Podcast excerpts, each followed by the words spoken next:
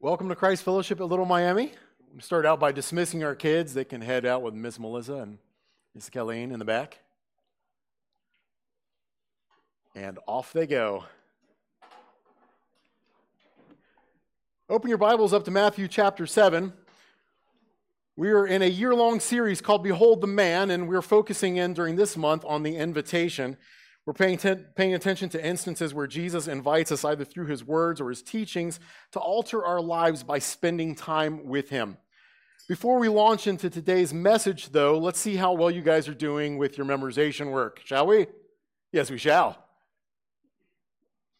Come to all you who are weary and burdened, and I will give you rest. Take my yoke upon you and learn from me for I am gentle and humble in heart, and you will find rest for your souls. For my yoke is comfortable and my burden is light. Much better. Much. You just two services in a row, two weeks in a row. If you guys made New Year's resolutions, you've made it past the 11th, and so you are successful by the world standards. I guess that's when everybody dumps theirs. Like if, by the 11th, that's when everybody's done. Well, staying in the Word is good, staying in the Scriptures is excellent, and today we're going to dip into the Scriptures pretty heavily once again by looking at the Sermon on the Mount. Years ago, the Walker family, the entirety of the Walker family, went on a beach vacation. And we did something interesting on that vacation. We actually took shovels with us for the beach vacation. The purpose was so that we, the Walker men, could build up an enormous pile of sand and carve out an elaborate sand sculpture because What's more fun than moving thousands of pounds of sand while on vacation? And so we did it. We, we had a designated day. We went out and we started digging very early. We blew up this enormous pile of sand. And then throughout the heat of the day, all through the afternoon, we carved out this enormous dragon. And so people were stopping by as they were kind of moving up and down the beach. They'd come up to see how we were, what progress we were making and what was happening. And we, we took a great deal of delight from watching people actually like encounter the dragon throughout the day and, and uh, all through the evening, people were even coming up. Then some art critics stopped in.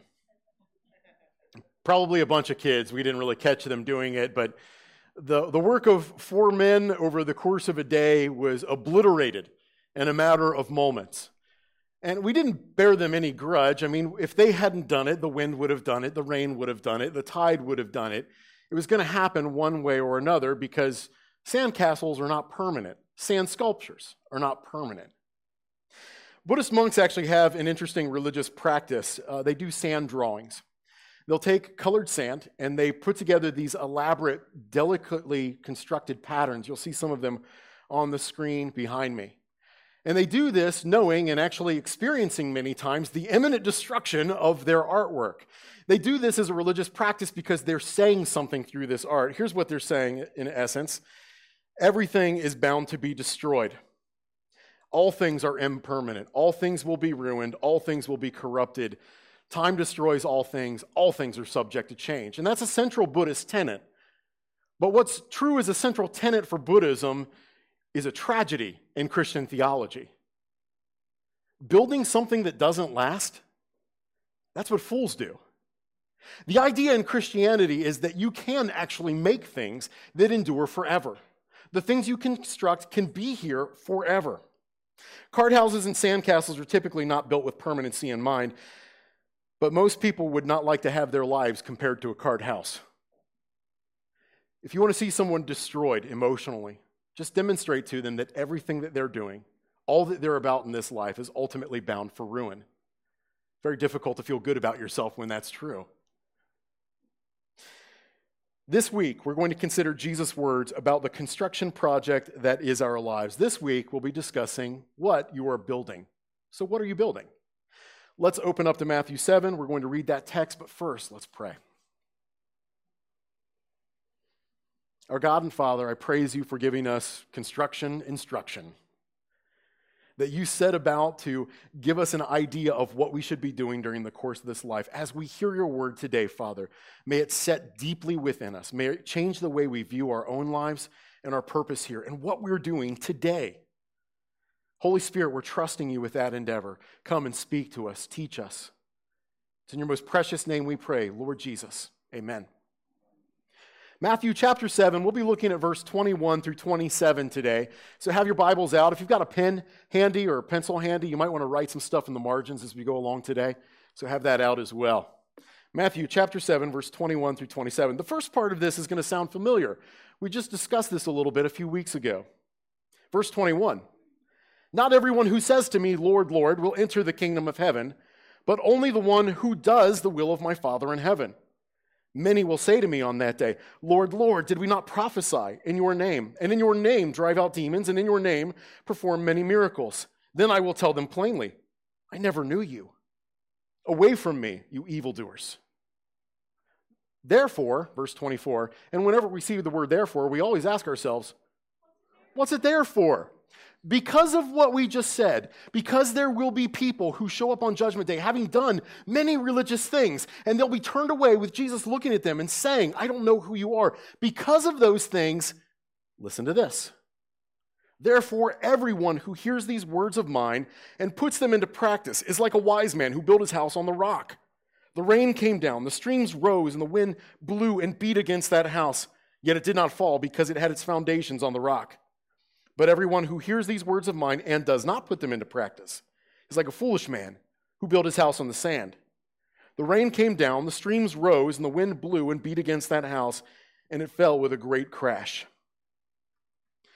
Life is a construction project. Life is a construction project. Jesus just told us as much in this text, but I want you today, and then for the rest of your lives, to think about your life as a construction project. Moment by moment, day by day, year by year, you are deciding what you are building. And what you are building can be of great value. What you're building could be gone in an instant. That's the way God describes this. I asked the question on social media uh, recently. I asked it years back as well. I asked the question, What is the most useless thing you have ever built? Think about that question for a moment. What is the most useless thing you have ever built? Got a lot of answers time wasted in video games, craft projects, homemade license plates for bikes that were not allowed to be ridden on the street, science projects, puzzles, the world's largest snowball. Somebody said the most useless thing I ever built was a Facebook following. I dig it. Origami mastery. One of my military friends said he had to build a hut for a military superior. I had one friend who said that he developed a crossbow booby trap to defend his bedroom. One person said the most useless thing I ever built was my self esteem. Interesting. As we get rolling today, I want you to spend a few moments about what you've done with the construction of your life. What have you built up? What have you vested your time in? What is your, what is your construction project that you're working on as you enter this meeting today? What are you building? Some people are building something dangerous. Did any of you ever build forts when you were kids? It's, it's one thing to build them out of the couch cushions. Uh, we, were, we were those who went back in the woods and found scrap lumber and rusty metal and threw together things that like you shouldn't walk on and you should definitely not be under. Um, if you've ever observed that, you realize people can build things that are dangerous. The wrong person building the wrong thing the wrong way is a dangerous prospect, and many people are doing that with their lives. They're constructing something dangerous with their lives. By that, I don't mean that they're just building terribly. I mean, they're engaging in a life of abject disobedience to the God of this universe. That's dangerous. If you're living in rebellion against God, your work is going to collapse. The destruction is imminent. Did you see the way Jesus described it in this text? It will be destroyed. What you've built will be destroyed, but it's worse than that. Not only is your life and the value of what you've built in this life going to be destroyed, but you too will be destroyed if you are in abject disobedience to the God of this universe. That should terrify you. Some people are building things that are dangerous, some people are building things that are pointless. We've all made pointless things before, right? Taken an elaborate amount of time to draw some doodle somewhere or or invested yourself in something that nobody's ever going to see or something that was really truly meaningless to you after you made it. Here I would relate this to the life of distraction. How many of us live to just be distracted? One more show, one more YouTube video, something else to take my attention for a few more minutes, for a few more minutes, for a few more minutes, and then your life is gone.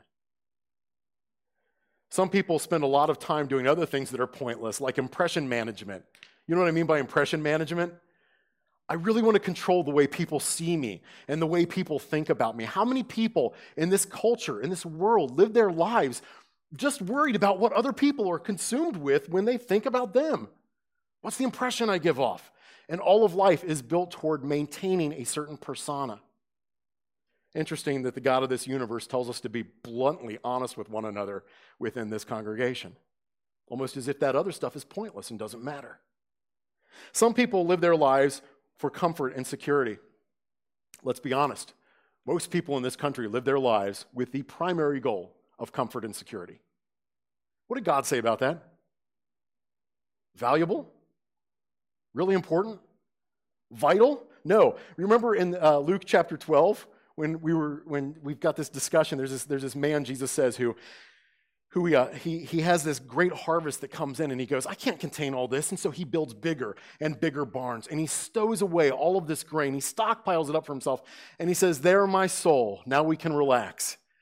I can eat, drink, and be merry. All is well. I've got security for the rest of my life. And God says, You're a fool. You've laid up for yourself these treasures on earth and you're going to die this night. And then who will get what you've laid up? So, is that what you've been living for? Is that the construction project of your life, security?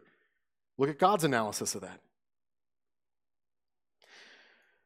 Not everyone who says to me, Lord, Lord. I want you to consider this phrase for a few moments. Some people are building something religiously impressive. Religiously impressive. Think about that phrase religiously impressive. They're doing things that are to be seen, they're doing things that seem important, building something that's religiously impressive but still ultimately pointless. Verse 21 Not everyone who says to me, Lord, Lord, will enter the kingdom of heaven, but the one who does the will of my Father. Many will say to me on that day, Lord, did we not prophesy, listen, in your name? And in your name drive out demons, and in your name perform many miracles. Then I will tell them plainly, I never knew you. Away from me, evildoers. That phrase, in your name. To do something in someone's name is to, to do it with their mantle of authority over top of you. It's, I'm doing this for this person, for their glory, for their honor, in their name, by their justification, by their desire. And Jesus goes, You can do things, and I still don't know you. And if that's the case, you've got no place with me. So, how about you? Are you building something dangerous? Are you living in rebellion against God? Are you doing, building something pointless? Have you been constructing things that maybe are useless or going to fall away by time all is said and done? Are you building something religiously impressive yet ultimately meaningless? Or are you building something worthy that endures? There's this fourth category. Jesus is going to tell us how to do it today. What he's essentially saying is this you can construct things in your life, you can do things right now that will endure forever. Think about that for just a moment. What else are you doing today? Have you thought about, have, have, any of us thought, today I will do something that will shape eternity? That's what Jesus is going to describe as we go through our text today. You can make something that lasts forever. What's the difference? Well, Jesus says pretty plainly it's who you know and it's what you practice. Who you know and what you practice. So, what's the plan? What's your plan for construction? How are you building your life? Woodworking in high school. I had a great woodshop teacher, and he taught me this proper prior planning prevents pitifully poor projects. Proper prior planning prevents pitifully poor projects. If you want what you do to mean something, you've got to actually plan for it. And so, what do most Christians do when it comes to planning their lives around the person of Christ and the construction of their lives? Here's what I find most people who call themselves Christian think about Jesus as an add on. He's something I add to my existing pro- project. I just kind of put him into what I'm already doing. Would Jesus allow that to happen? Will Jesus be a brick in your building, another brick in the wall?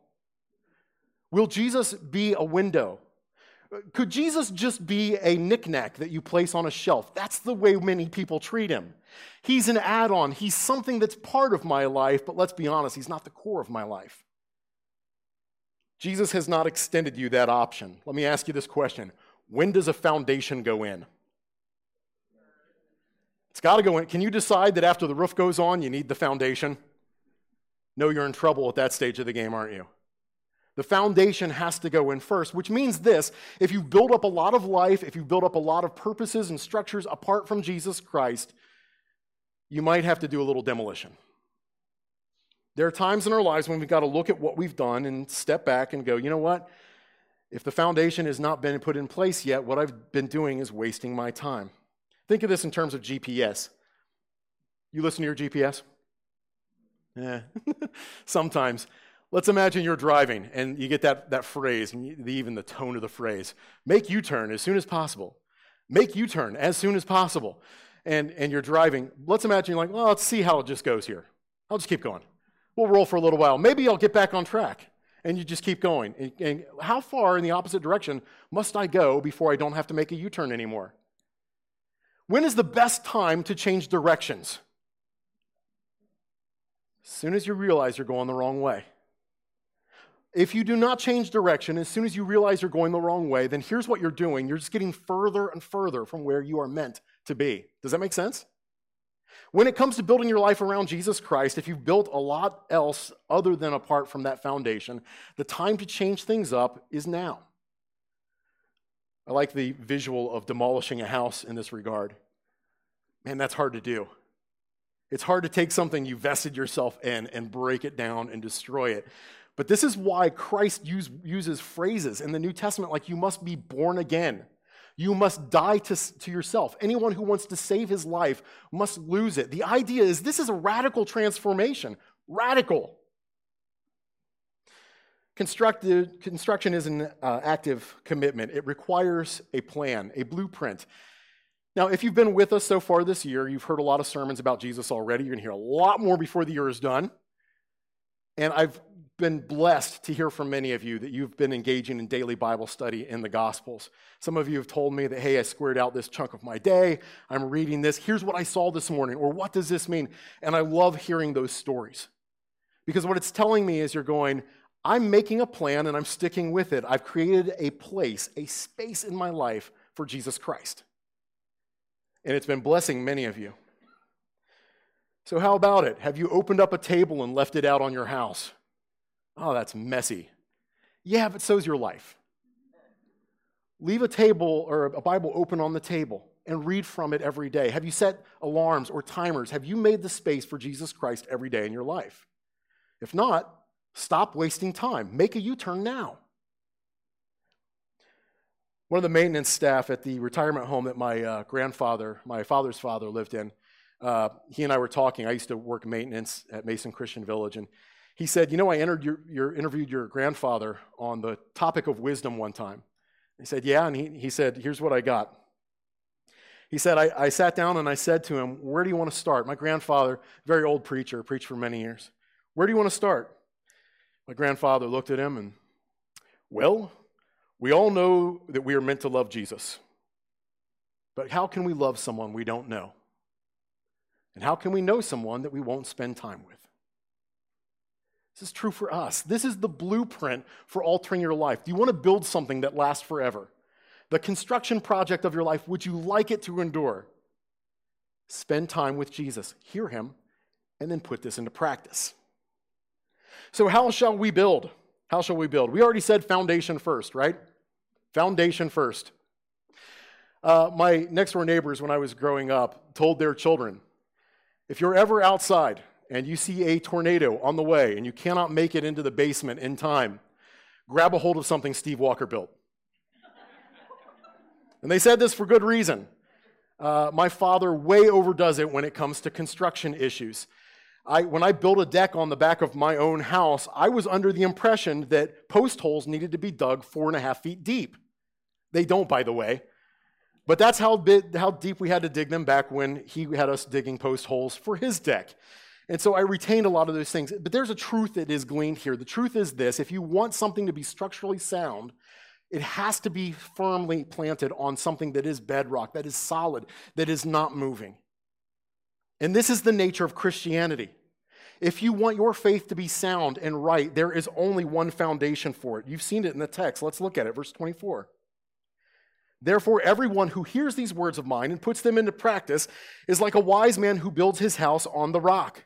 The rains came down, the streams rose, and the winds blew and beat against that house, yet it did not fall because it, because it had its foundation on the rock.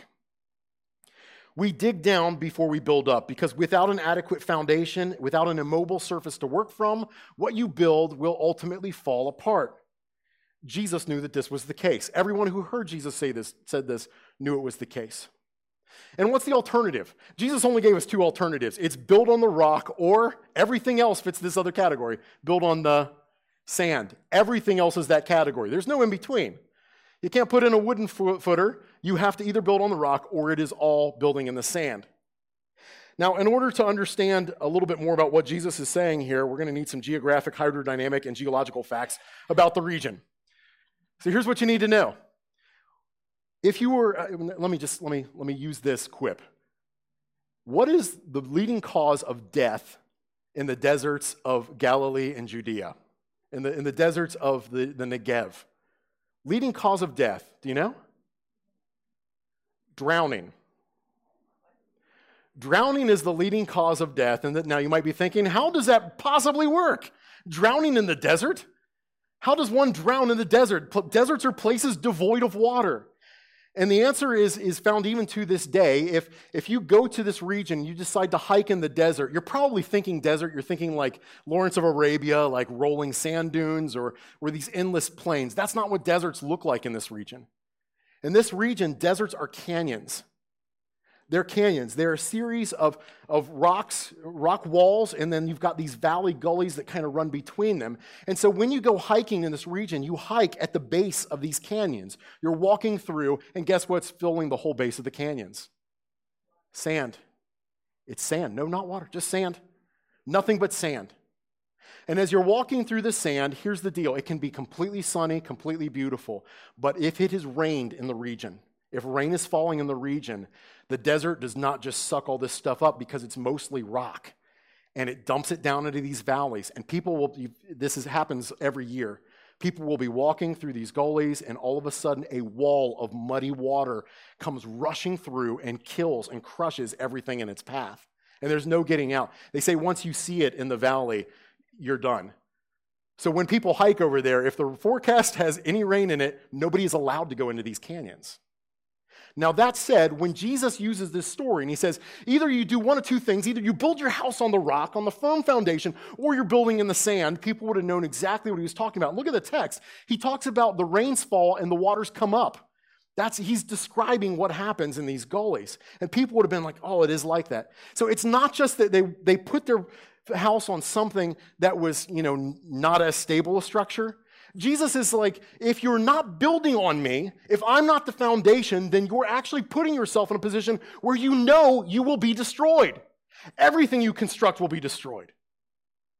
That's the only alternative. We, however, do not want that to be the case. How many of you would like to build for permanency? Anybody? A lot of you are not raising your hands. Just, I don't know. Sand sounds pretty cool if you've got your Bibles with you, write in the margin 1 Corinthians 3 10 through 15. 1 Corinthians 3 10 through 15. If you'd like to flip over to that text, you can. Paul's going to give us a rather foundational discussion of constructing our lives. Uh, and in this text, Paul's going to talk about the foundation, but then he's going to talk about what we build on it. Let's look at the passage. 1 Corinthians chapter 3, 10 through 15. By the grace God has given me, I laid a foundation as a wise builder, and someone else is building on it. But each one should build with care. Verse 11 For no one can lay a foundation other than the one already laid, which is Christ Jesus. Who's the foundation? That's the only option. Verse 12 If anyone builds on this foundation using gold, silver, costly stones, wood, hay, or straw, their work will be shown for what it is because the day will bring it to light. It will be revealed with fire, and fire will test the quality of each person's work. If what has been built survives, the builder will receive a reward. If it is burned up, the builder will suffer loss, but will yet be saved, even though as one escaping through the flames. Paul's adding to this understanding of this construction project. He says, Look, there's only one foundation. That foundation is Jesus Christ. And once you have Jesus Christ as your Savior, I want you to notice that your salvation is assured. The foundation is certain. So long as Jesus Christ is your Savior, you can and will be saved. But the description here is some people, some people after Jesus is their Savior will continue to build, but they'll build of things that will not survive. Wood, straw, hay, how do those things function when it comes to fire? Ask the scarecrow. In other words, I will test what you make, and some things will endure to eternity, and other things will not. What you have made will be shown for what it is when it is tested with fire. The description is plain. You and I are building something right now. If you have Christ, your salvation is pretty well set. But what you're constructing may last or it may be destroyed. I've met Christians, I've known a number of Christians who said, you know, I'll, I'll just be happy to get into heaven. Just so long as so long as I can make it to heaven, I'll be all right. I, I don't really ask for much. And I, I get the sentiment, right? Because the alternative is pretty bad. I'll be happy to just get, but I don't want to just get into heaven. I don't want to come in by just the skin of my teeth. I don't know, want what I do in this life to be worth nothing. Did you see that second part of that passage? He says some of you are going to build in such a way that I, you know, what you create will survive, it will endure. And when it does, you will be rewarded. Now, let me say this if the God of this universe, the creator of the cosmos, says to you, I've got a reward for people who build something permanent, that's not something you want to miss out on. This is not something you want to pass by. So, by the skin of your teeth is not the way that we want to enter the kingdom of God. One, as if getting through the flames, not like that. So, how do we build a foundation that can endure? That's the question. G.I. Joe offers us some instruction. Knowing is half the battle. For any kid raised in the 80s, we were keenly aware of that particular phrase. For those of you who did not grow up in the 80s, let me explain some weird cultural phenomena that happened during that time. Congress passed some law that every cartoon had to have a public service announcement at the end of the cartoon. So if you watch cartoons from the 80s and you're like, why is He Man telling me what Skeletor learned today? It's because Congress passed this particular bill. So all of these cartoons had this public service announcement, and G.I. Joe's always ended the same way. Now I know, and knowing is half the battle. G.I. Joe, and it was every episode, every episode.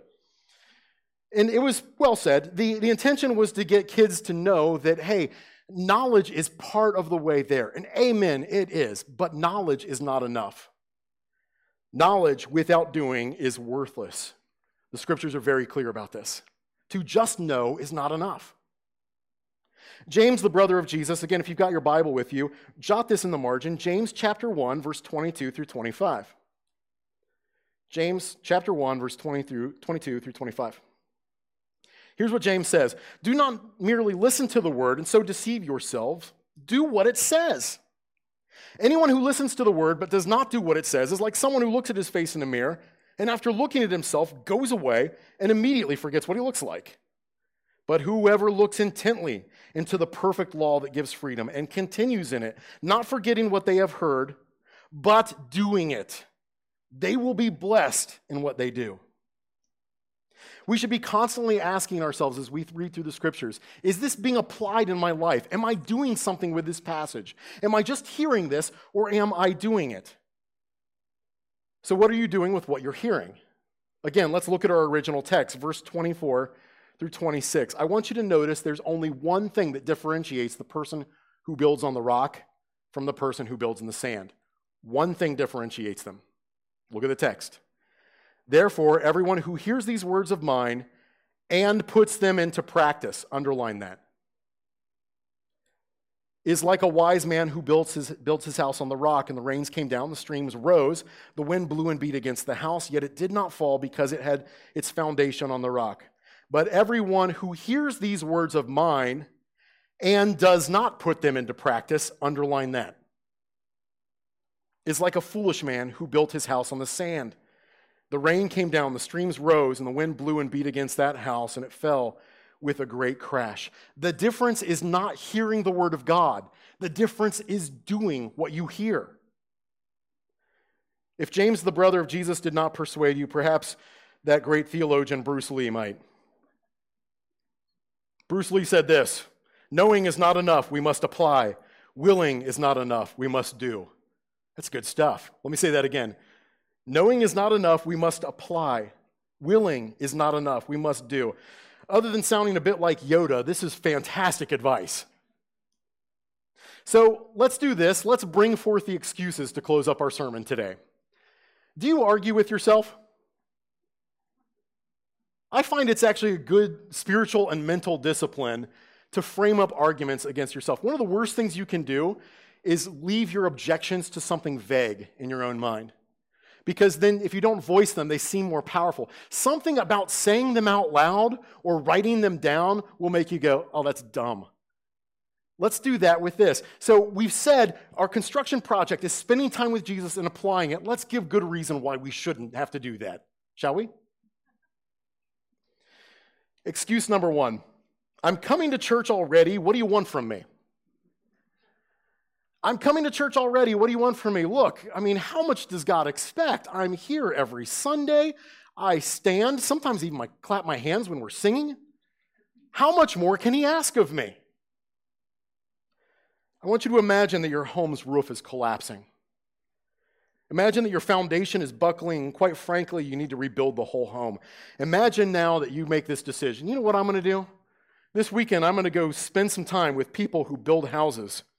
We're going to get together and they're going to teach me how to build my home. Then they're going to offer to help me work on my home. I'm not going to accept that offer, but we'll let them offer it to me. Then I want to gather to sing songs and talk about building homes. And I want to sing songs and even clap my hands uh, about, about songs that talk about home renovation. It's going to be fantastic. If that's all you've done, 20 years later, what, what is the condition of your home? Yeah, it, I mean, maybe the same if you were lucky, but probably worse. Because all you've done is you've wasted time. You've, you've given it lip service, but you've not done anything. What do you want from me, Jesus? I'm already coming to church. What does he want? What did the Great Commission say? He wants you to become his disciples his followers, his learners, to devote and build your life around him. That's what he wants. What does he want from you? He wants you to build something significant in this life that endures to eternity. That's what he wants. Excuse number two, but I already like what I'm doing right now. I don't want to change. Pursuing Jesus may require me to change, and I don't want to change. Now, other than sounding like a toddler kicking his feet and hammering on the ground. This is one of those excuses, as soon as you bring it forth, you go, Boy, that sounds childish. I would never say that out loud. And yet, this is still the mentality that many people have in the church. Let me respond to this as though it merited a response. This might sound a little confusing, so I'll say it twice. Ready? If your desires are changed, then your desire for your previous desires will be altered as well. One more time. If your desires are changed, then your desire for your previous desires will be altered as well. Are you worried about your desires changing? I don't know if I want to pursue Jesus. Like, if I pursue him further, then I might miss out on all this stuff that I'm doing right now and, and the projects that are important to me right now. That is to say, if I demolish my previous works and start building on the foundation of Jesus Christ by doing what he says, I may not feel the same way about the things I used to think were important. Yeah, that's the point. Let me illustrate it with, uh, with high schoolers. I, I've had the privilege and pleasure to work with many high schoolers over the years, and I find that some of them drink those vile energy drinks. Ugh. It tastes like Mountain Dew with aspirin crushed up in it. I just, I've tried and ugh. And so when I see them drinking, I'm like, have you read the studies about those things? Do you know what that's doing to you? I don't care. And I, and I give them the listen, if you'll just drink black coffee for a little while, it's, it's good for you. It's fantastic on every level. You'll come to love it. Imagine this response, and I've actually gotten this one before. I like my energy drinks. I don't like coffee. I'm afraid that if I begin drinking coffee, then by next year at this time, I won't want my vile energy drinks anymore. Yeah. Yeah, that's the point. And the point is the same here. If you're saying, I don't know if I want God's project to be my project, let me just offer you this. He said that if his project becomes your project, your desires are going to change. You're not going to think the same way about what you've been doing. It's not a good excuse. Excuse number three So, in other words, I give up everything in my life that isn't explicitly Christian or it's all a waste of time. I can't do spiritual stuff all day, Ben. I've got to go to work. It's kind of this all or nothing thing. Like, I've got to commit my entire self. Look, look, Ben, this is good for you to say. Your job has you sitting around and reading all day, every day, and, and studying. That's fair for you, but we're normal people, and you're a weird person, right? So, so we don't get to do this. Imagine your doctor looks at you and you have your doctor's appointment. He says to you, You need to drink more water. And your response to the doctor is, Oh, so you're saying that if I eat food, I'm a bad person. I can't drink water all day, doctor. I've got to go to work. Does that seem like a viable excuse? No. It was not God's intention that we, like the medieval monks, sit around all day and austere contemplation and, and just meditating all day long. That's not God's intention for every one of us, and that's not the way that we are spiritual. This sort of all or nothing response is what we call in philosophy a false dichotomy. It's either this or it's this. Either you're all spiritual all the time in every way, or you can't be spiritual at all. So, regarding that belief, though, that I can't be spiritual all day, can I just say I believe that you can? Regardless of what circumstances you are in throughout your day, every day, I believe that you can be thoroughly spiritual wherever you are in your work, in your hobbies, in the things that you enjoy, in, in any environment. I believe you can be thoroughly spiritual of Christ. Where would the church be if everybody were doing the monk routine? If we were one big holy huddle that just sat around meditating all day, studying the word and not engaging the world, where would the church be? It would have died out. God's plan, God's great plan, is that you build a spiritual structure where you are. If you're a student, you do it at school. If you're in a family, you do it in your household. If you're going to work, you build your spiritual structures there. You are Christ's person wherever you are, and in doing so, you are creating something of eternal value. If you are in Him, His word is in you, and you are living it, that's what you're doing. Ask yourself this question Was Jesus always meditating? Was Jesus always praying? Was Jesus always preaching, or did he eat meals and celebrate? Did he stretch out in front of a fire and put his feet up in front of it to warm them? Did he laugh with his friends? Did he go to wedding feasts? And the answer to that is yes. Was he wasting his time? No. Because you can be Christ's person wherever, and every moment of your life can have value if you are his, hearing his word and doing what he says. My wife honors and worships God as an elementary school teacher. She doesn't have to be preaching to the second graders in order to be Christ's person in that classroom. She simply is Christ's person, and God seems to open up opportunities to, for her to be Christ's person right there. To grow people spiritually, to engage people spiritually, even when the, the government forbids it. Wow. Could that happen in your workplace? You bet it could. Does Christ want it to happen in your workplace? You bet he does. Excuse number four I'll work on this after I have finished this other project I'm working on. Fill in the blank. So let me tell you the way this normally works out for people.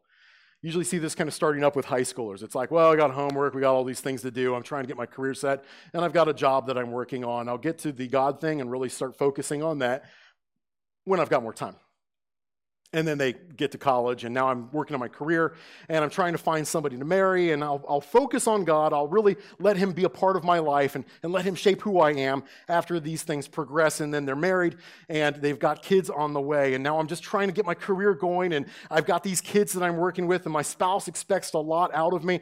And i'll get to this god thing as things progress and then you're working toward retirement and you're building up money so that you can retire. And you think i'll be god's person when i can retire retire, and then you retire and you've got some time, and nobody wants to hear a word from you because you have gleaned no spiritual wisdom over the years. You have no impact anymore, no capacity to make an impact, and you die. And you die having built, built nothing of eternal value. I'll get to this, Jesus, after I finish my more important things. This is the most important project you have. There is no project more important than this one. None in your life. Nothing. There's a man who comes to Jesus at one stage of the game. We, we get this depiction in Matthew chapter 8, Luke chapter 9. He comes to Jesus and, and he says to him, Lord, I'll follow you, but first let me go bury my, bury my father. And in the Jewish paradigm, family meant so much. You were to take care of your family first and foremost and before everything else. And so Jesus certainly looks at this man and says, You know what? Do what you have to do for your family. No, he doesn't. He looks at the man and says, Let the dead bury the dead. Come follow me. Jesus is saying, Your first, your primary priority in this life is to be my disciple.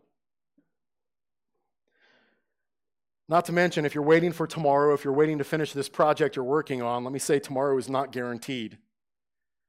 Tomorrow is not guaranteed. This is a project, and you don't know when this project's coming due. It could end today. And what you have built to this point in your life may be the only thing you get to take forward with you.